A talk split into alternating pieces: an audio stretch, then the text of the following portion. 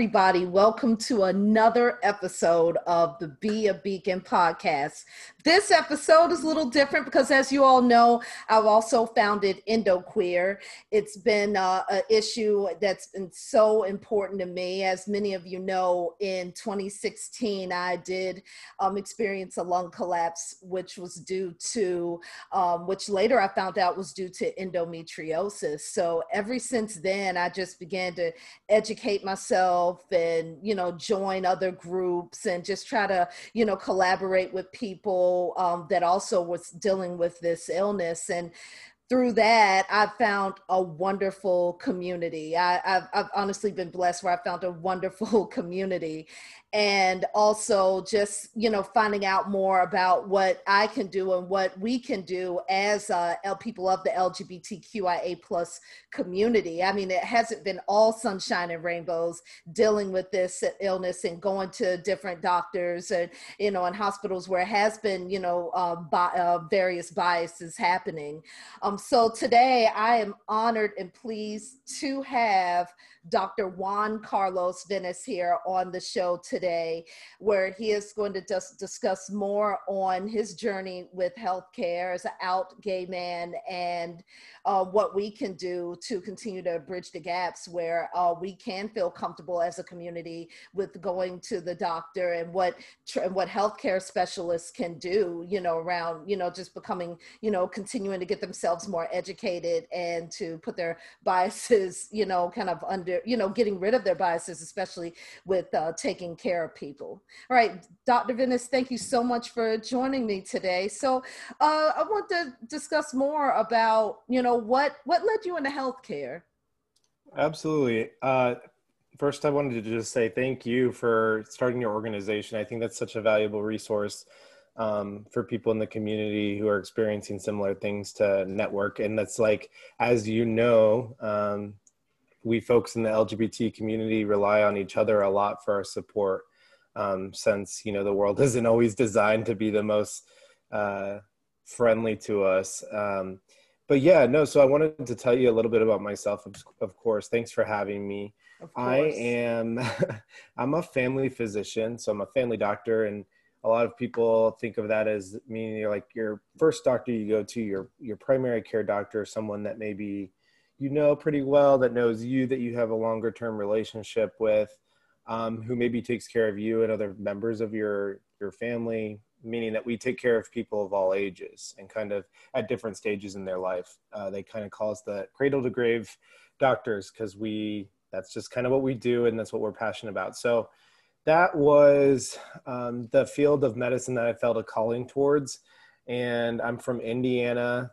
Um, I graduated from medical school here at uh, Indiana University, where I now kind of full circle came back and I work there teaching medical students. Um, and I just got out of my training about three years ago. And so when I left my training, I came back here to Indianapolis, and I started a um, started seeing my patients in my practice in a community health center as well as in um, a gender affirming medical program that's kind of like a unique program here in Indianapolis. It's a multidisciplinary program um, for the transgender community. And um, so that's been a pretty awesome experience these last three years.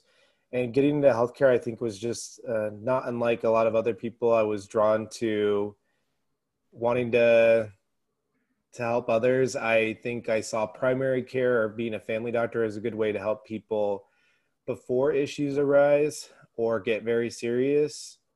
Um, and I saw kind of like this bigger picture which I hope we get to talk about a little bit today when it relates to bias and stigma and the impacts on the health of population of people. But like I, I saw being having a role in primary care as a way to contribute towards improving the health of the public um, and having some kind of impact on health disparities, which that that term, if people aren't aware of what it means, it kind of is this difference in health that doesn't have to exist. Um, it's preventable. And I mean, if you think about it from an ethical sense, it shouldn't exist. We should all be able to enjoy equal opportunities to be healthy. but there are these health disparities and they're usually broken down by like if you're gay you're straight or if you're man or woman if you're trans or not and your race also comes into play and so um, i think there's a lot that we can do and that i'm trying to do in my career to kind of confront that and that's wonderful um, that you are. Now, speaking on bias and stigmas, let's definitely hop into it because not only myself, but many others, you know, that have intersections like myself, okay, yeah, I'm already dealing with the bias coming in there as black, but then I'm mas- I'm masculine. I'm a masculine of center uh, lesbian. So that's uh, you know, so that's also um, the, you know a a bias right there as well. And then coming in there personally for what is more related, endometriosis being more related as a feminine issue. So when they see someone, you know, that looks like me, or even, or, and even a trans male uh, going through this, it's like, you know, I, you know, those, eh, those biases definitely impacted because of course with endo and other, you know, more gender, cisgendered related illnesses, people automatically kind of have a picture of who the person is supposed to look like that's going through a certain thing. Um, now, you, I know you've worked, you work with all types of populations how do you say how do we continue to work on these biases and stigmas? Because many people in our community well first you have the whole insurance factor and you know economic factors that may even prevent one from going to a doctor which will be on another show. But what would you say as a physician that you know we can continue doing to bridge the gap? And speak a little more on some of the biases and stigmas that you've seen you know being you know right in the center of the healthcare system yeah, and I can speak to it a little bit from a personal sense too, not the same experience as yours. And I certainly have my have had my privileges being pretty you know, I like to say that I walk into the doctor in places and I'm read as cisgender, I'm read as male, right. and I'm read as white, and I'm read as straight. Depending on the circle, I mean, people might see i just i mean you know like we we are used to switching how we act how we display ourselves on the mm-hmm. outside. But you know i can walk into a lot of those spaces and i experience a lot of privilege. But with that i mean the same assumptions have been made about me maybe like say if i am signing a piece of paper like uh, doing an intake at my primary care this happened a few years ago where it was totally heteronormative or assumed that i was straight and I wrote in big letters, I'm gay, like none of these questions apply to me. Um, that's, albeit seemingly like maybe more uh, a benign thing or like not as serious, that's a form of stigma. Um, heteronormativity assumptions that are made about us when we're trying to access healthcare are one form of, of stigma or one form of bias that we encounter as LGBT people when trying to access the healthcare system.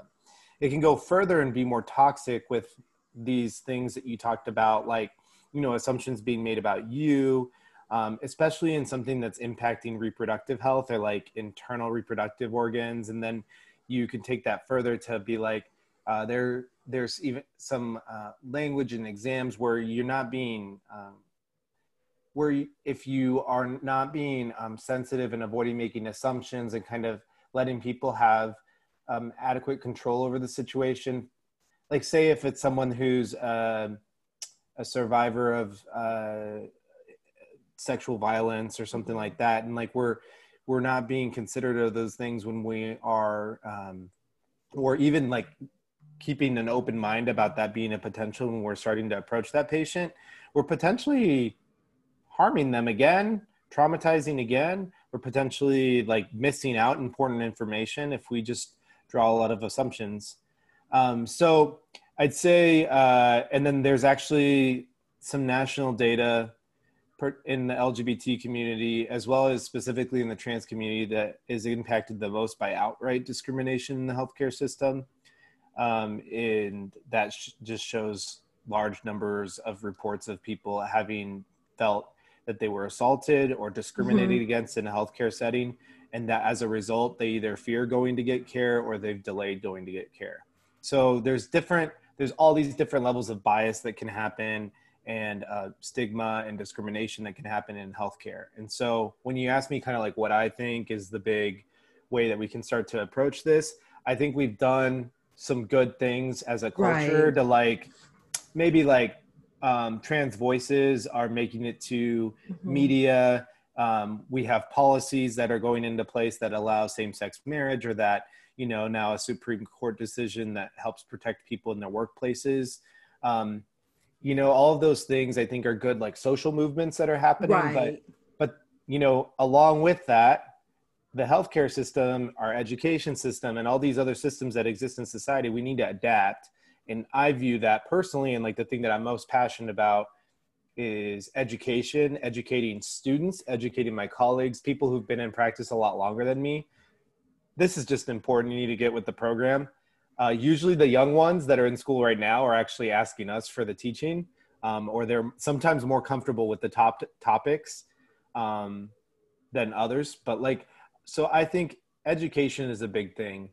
I could probably go on and on and on, but like generally, I think education is a big thing, and I think visibility of those of us who are LGBT um, when we feel comfortable, and you know, not. It, I wouldn't want to force or put anyone to, in that position, but I think visibility and diversity within the healthcare system is going to be important because right now our healthcare system, like our the the workforce of doctors, is not as diverse as the population racially um, or when it comes to sexual orientation and gender identity, it could be more representative. And so that's another thing. It's like education, but also recruiting people to work in healthcare from the community. Wow, you have said a word, and and that is so true. and you know, I, and one thing I, I I noticed that I wanted you to speak more on because we def I was so impressed when I read more on um, Outcare Health. Um, can you let us know a little more about that? Absolutely, yeah. So, like I said, you could get me talking a lot about that stuff. Hey, go ahead. No, everyone uh, wants to hear. yeah no i mean um, so outcare health is an, org- an organization that was started by a, a student a then student at iu school of medicine um, named dr dustin nowaskie now he is a psychiatry trainee so he's in his third year of training in psychiatry and he started this organization uh, basically um, you know, having experienced what a lot of queer people have experienced with, you know, not being able to find a healthcare provider that that that understood you, that that knew about the care that you needed. He started this resource online with the support of the med school to create a directory where people could go. And I think that, you know, we are so used to word of mouth as a community. We Mhm. there were some resources out there before and that continue to exist but the real goal of this was to really aim for it to be a nationally comprehensive resource and an ongoing source of information and resources for the community as well as for healthcare providers to become more culturally competent which you know that's that term itself it's kind of hard to imagine being totally competent but that that terminology the way we think about it is being sensitive to cultural differences being responsive to cultural things and um, being humble and exhibiting humility when you kind of encounter people who have different experiences you. So uh, that's kind of like the the the main sense. So it's uh, like practically speaking, it's a website. You can go to www.outcarehealth.org and you can search by zip code and choose the type of provider you're looking for, and you can locate people. And I've used this tool uh, for example, to help, you know, when I've gotten a question like, oh, I, from a patient, I'm moving to this area and I've used this to help them find someone. Um, and it's something that has a, a growing, a quickly growing list of people. Um, and I'd encourage folks listening to spread the word and check it out yourself. Maybe you can find, you know, a mental health provider or a specialist or a primary care doctor who's listed themselves as particularly friendly and aware of the needs of the LGBT community. Um, and from that like we're grow, growing some training opportunities under dustin's leadership. I'm on the board and there's several other uh, great uh, contributors and and and just passionate people on the board. And uh, we're doing more training uh, training opportunities for organizations and online. That's my dog. Sorry No worries. I'm on Zoom, I'm on uh, conversations these days where people have their kids in the background. I know at my yeah. day job, a guy he, he, had to bring his four year old son in because four year old son's like, I want to be included, Daddy. Please I know. So. It's the I've had that I've had that happening. One thing I've learned as a doctor doing telehealth is that folks need to change the batteries on your fire alarm, your fire or your smoke detectors. Sorry the number sure. of people I talk to on the phone that have the little ding going off on their smoke detector has been pretty pretty surprising. So I've gotten some new insights into the you know my patients' lives, yeah. and I've reminded them, hey, you need to change that battery in your smoke detector, otherwise it's not doing much. Yeah. yeah, if this conversation had happened a few weeks ago, uh, I would have been guilty of the ding. So, the, but the battery's been changed, everyone. It's been changed. So, yeah, and how has it been on a on a lighter note? How has it been for you with you know with with COVID and you know and just and doing telehealth? I know for me, telehealth has been incredible because I am considered you know high risk immunocompromised because of the of um, the surgery in sixteen.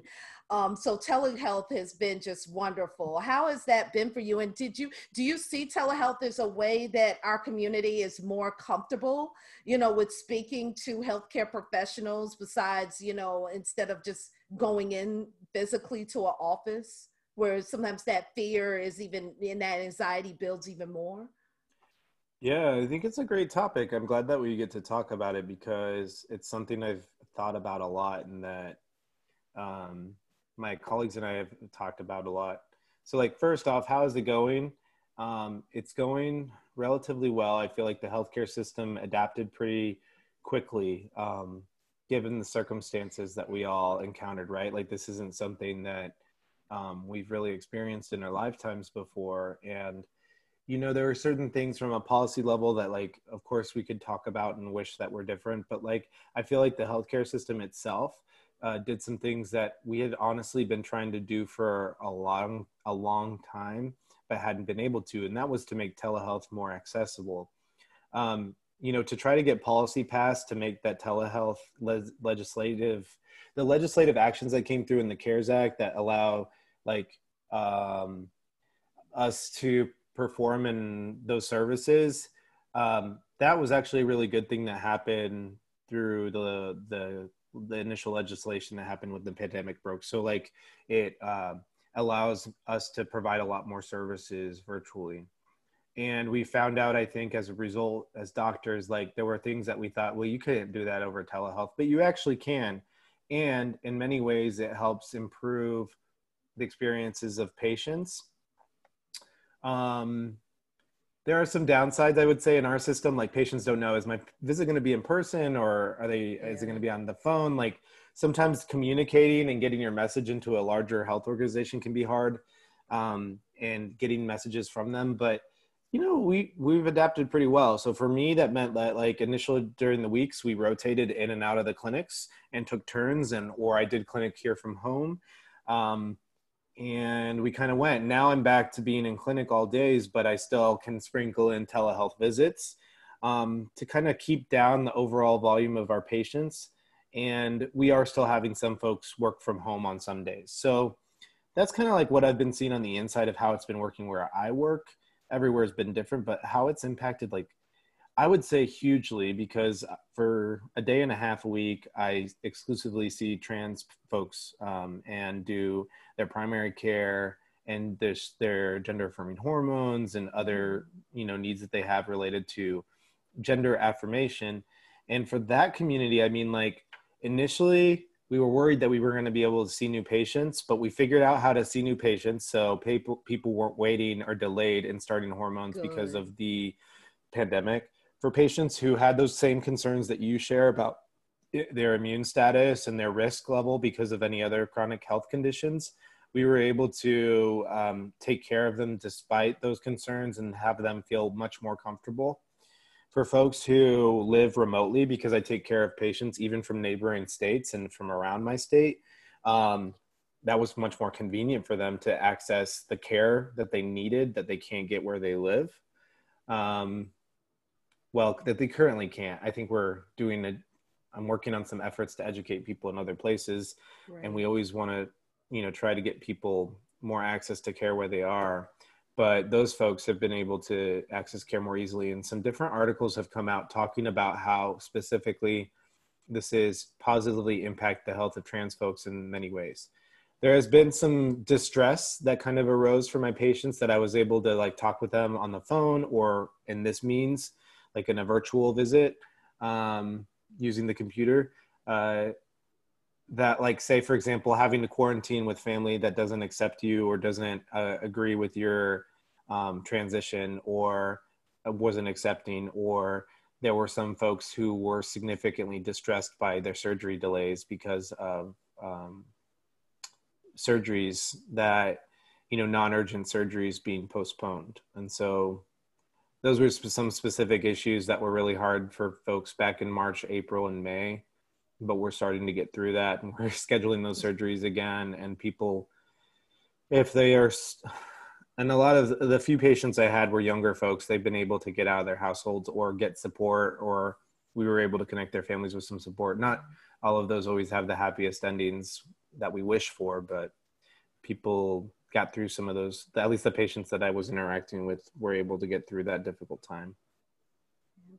And how do you recommend, um, especially for the trans community? I've known some personally that are still going through, you know, a lot of difficulty due to the economics and the and the pandemic with uh, getting what you know their hormones and everything else that they need. What do you recommend as a physician for those in the trans community that are still, you know, having trouble obtaining uh, what they need? Do you, um, the, and everyone, um, I will list um, in the show notes. You'll see more information on how to reach out care health and find you know and find more support in the area near you.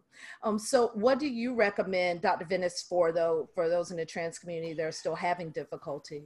So the, there's a lot of layers to that. Like when it comes to economic stability and resources there you can always look to your local or state organizations. In indiana when this started happening our indianapolis pride organization created like a resilience and resource page where they were listing companies that were like for example we have some amazon distribution centers nearby and they were hiring. And their workplace policies are more inclusive. So like you know from what i know about my patients that work there so that like that was advertised a lot and spread the word was spread amongst the Mhm. lgbt community. So right. you can always look and see what resources those organizations have since they're family and they they are helping family right, right. um that's a resource. And then there's like and depending on your community we have a hotline that's made possible. It's called 211 oh yeah um, yeah and so like that's a resource. And then there's a website called aunt bertha or aunt bertha a-u-n-t-b-e-r-t-h-a and that's like a community resource finding search engine um, that is good for folks who maybe need have questions about things that are more basic like how to avoid getting utilities shut off and um, stuff related to housing food insecurity, and hormonal support as well? Yeah. Um, yeah okay. When it comes well no so that's different. So when we get yeah that's that, what i meant. yeah and i got i got it but i i just felt like sometimes people ask these questions and i wanted them to know that there are some good resources out there.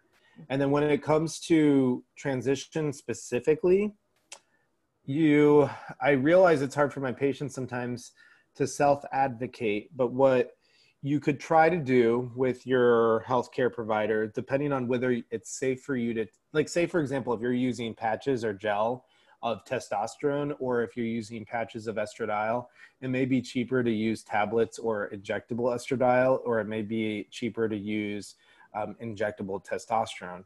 And like so getting those if you don't have insurance you can use resources like goodrx.com um, prescription savings programs at your local pharmacies can sometimes make like in indiana the prices of one milliliter of testosterone which can help someone for a month or two depending on their dose um, more like maybe a month or a little bit less than a month actually.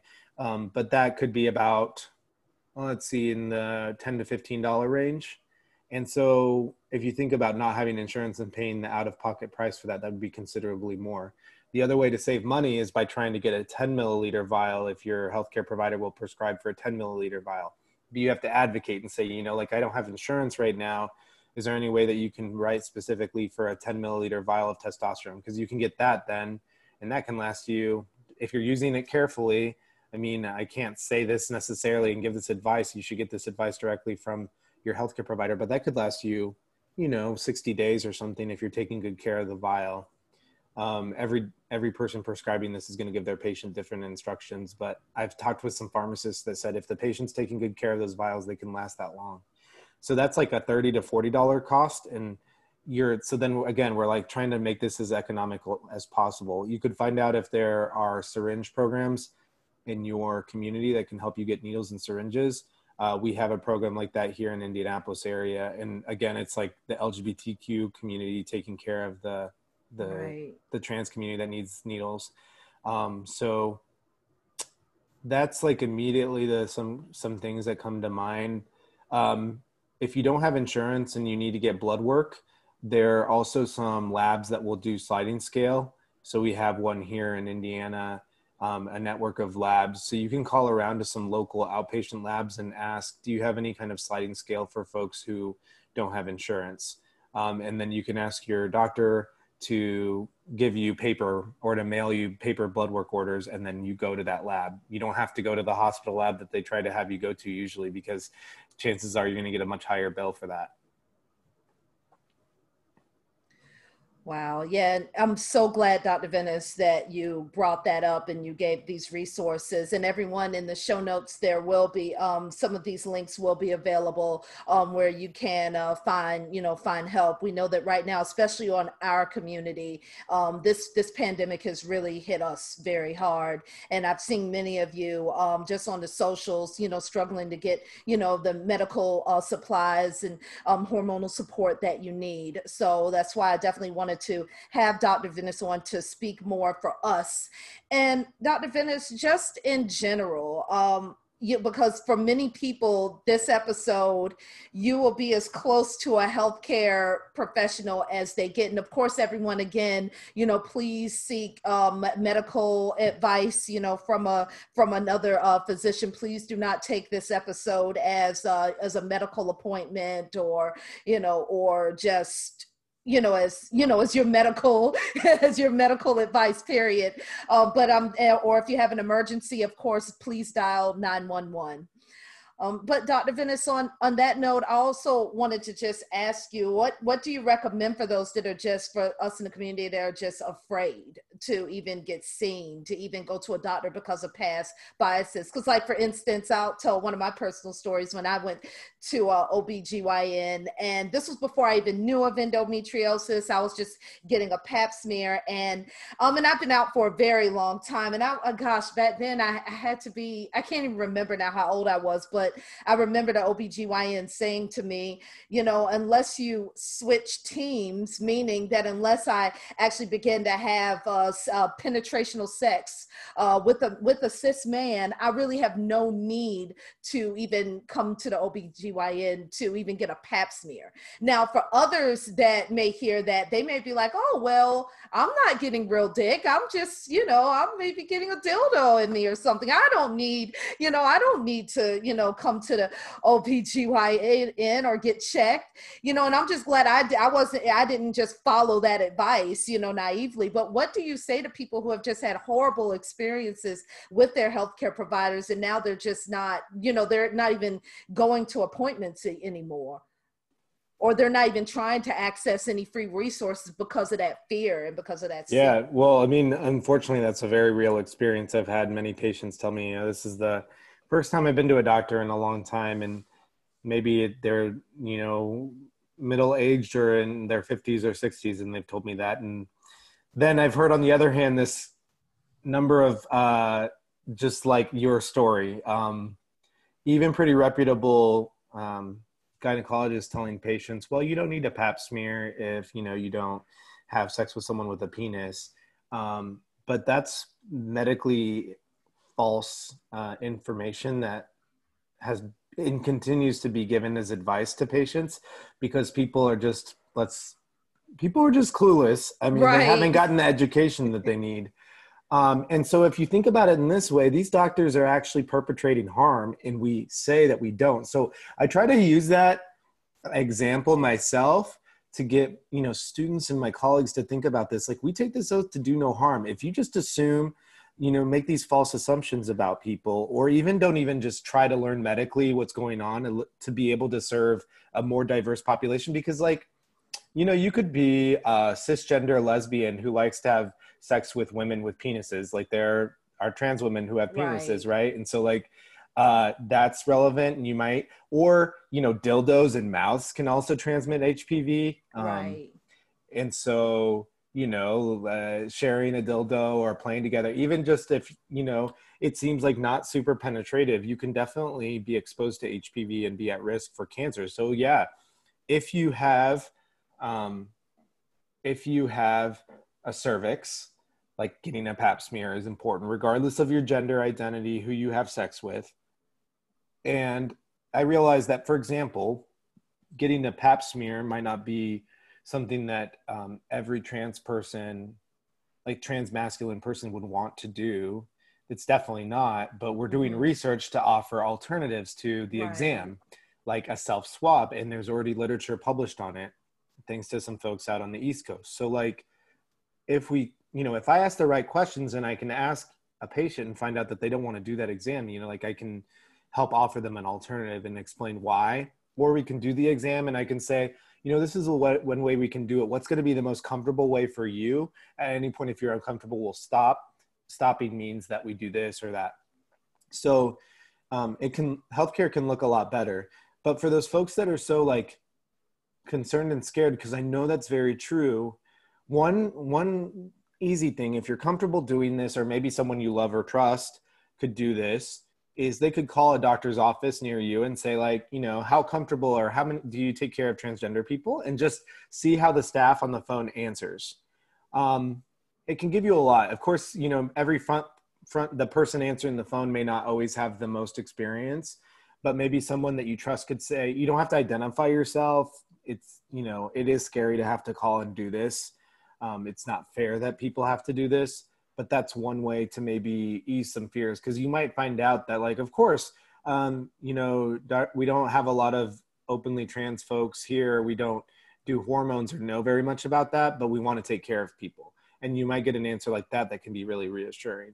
So that's one thing you can do. And then you can identify or look for those places that have put themselves out there and um, i'd say like you talked about the socials and like people connecting there and sharing their mm-hmm. stories you can often throw that question out there like does anyone know of anyone in this general area of this state that would be and i know sometimes it's crazy that we have to travel so far to get the care that we feel comfortable with um, but that's sometimes you know that's just sometimes the way it is I I wish that there was more.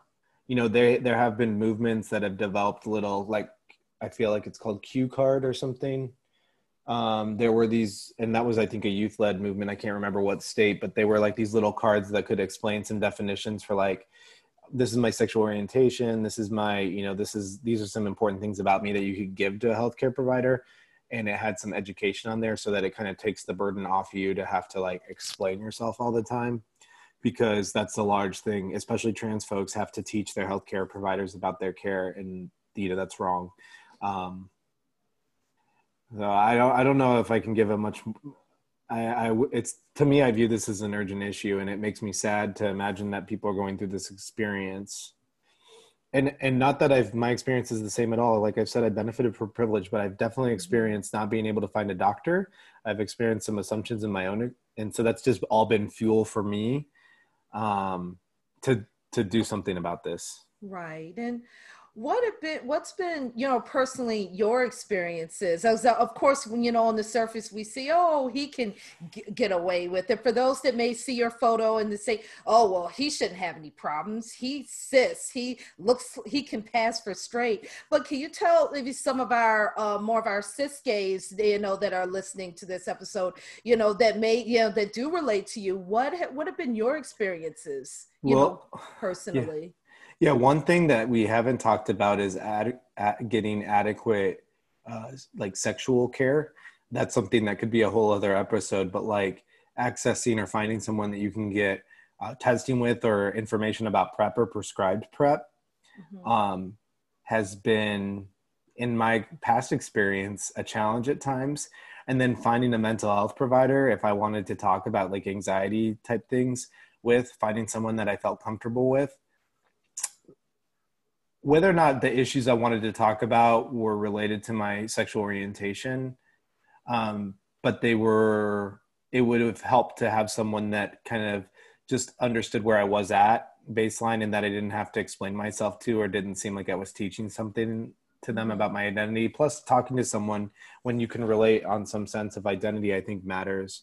So, those were some times when I struggled. And then, you know, de- helping a family member of mine access care who's also LGBT um, was even more difficult because of their experience and their gender, like finding someone who matched that was was able to help them was also a challenge. I'd say those are the biggest things. I forgot to throw out that something that I learned about that helped uh, me um, a few years ago was a resource online called uh, NURX or NURX or I don't know how they say it, NURX. And then there's other apps called like Plush Care, I think. And these are apps that you can use to get PrEP.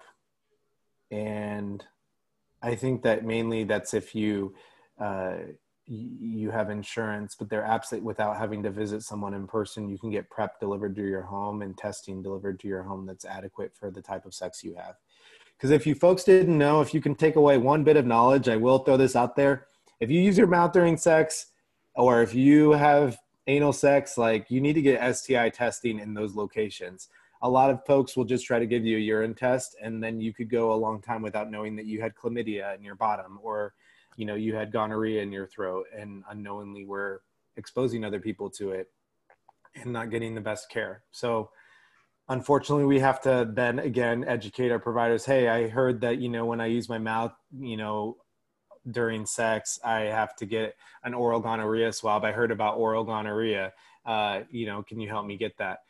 Um, but yeah so I, i'd say that like that's been the most difficult thing for me especially because now that i'm a physician like when I've accessed healthcare, I can recognize it being bad.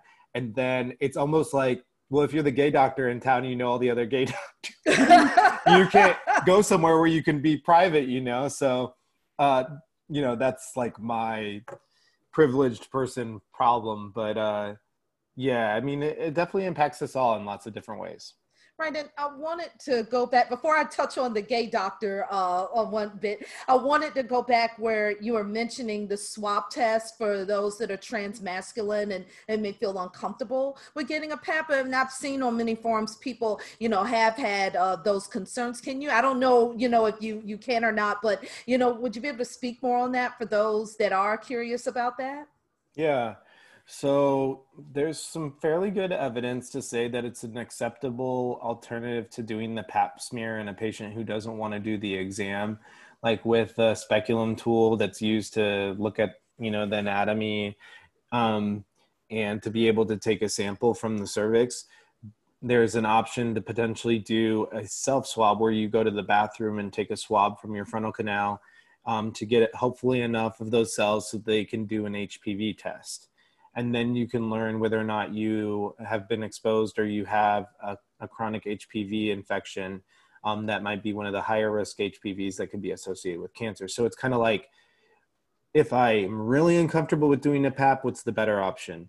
Not getting any information and just foregoing it, or going and getting this swab potentially with someone that can offer it to me, and then maybe if that comes back positive, then I'm more likely to go get a PAP, or I go to see a gynecologist who's willing to do, um, or you know, a family doctor who's willing to do a PAP with my trusted person there, and maybe I can take an anxiety medication to help me relax during the exam, or maybe even, you know, in some circumstances, some gynecologists would even use some anesthesia to be able to help for that. The same goes for like if you need birth control and you want an IUD, an IUD is a great option.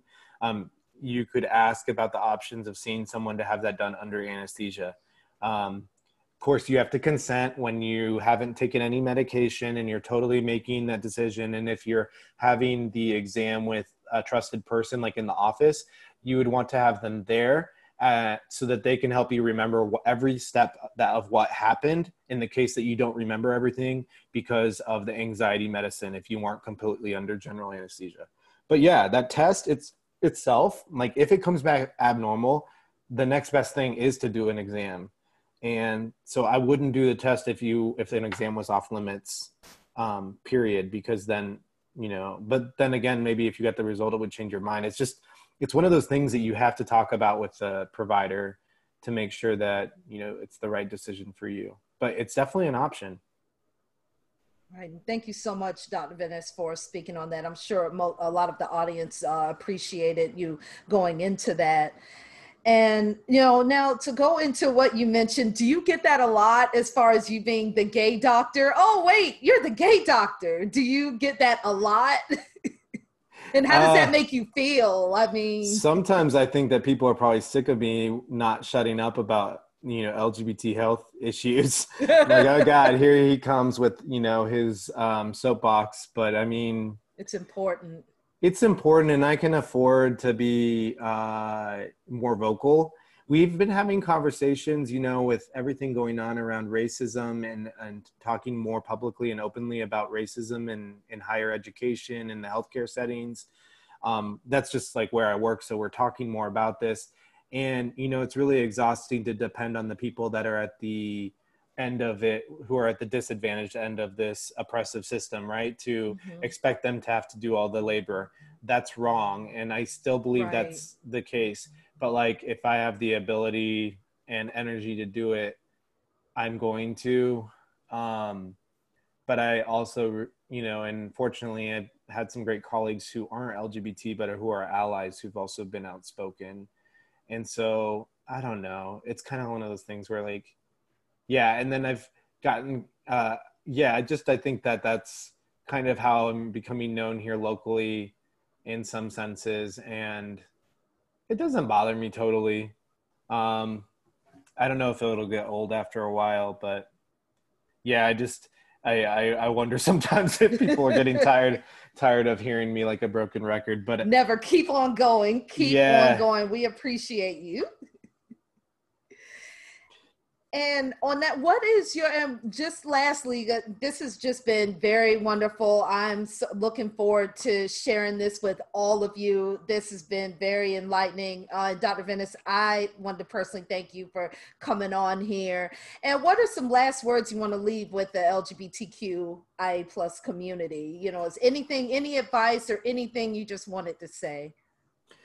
Oh, wow so that's a, that's a big thing. There's so many things I want to say, but I'd say the most the most powerful thing for me about working with my community, my LGBTQ community, and especially my trans patients is kind of recognizing that strong resilience that people have had in face of all this adversity and this just general society that isn't like it's just so heteronormative and cis normative, right? And so I want people to keep being themselves, keep uh, being kind and supportive of each other because honestly, if we're going to get any change, it's only going to be because we have supported each other through all of this. Um, and so, you know, kind of keep continuing to support each other, lift each other up. Remember, you know, uh, that's how we're going to get through this. And um, when you're able, you know, get involved in the advocacy because um, that can also be a great way to fight the the stigma that we've dealt with personally. It can it can be actually a way I think for me has helped me grow more comfortable in who I am um, by getting with like-minded people or people who share some parts of my experience and and making some change happen. Um, that's if you can. I don't expect everyone in our community to do that, but just at the minimum, remember you're great, and um, there's many things that there there are many things to celebrate about you every day. So that's my cheesy last bit.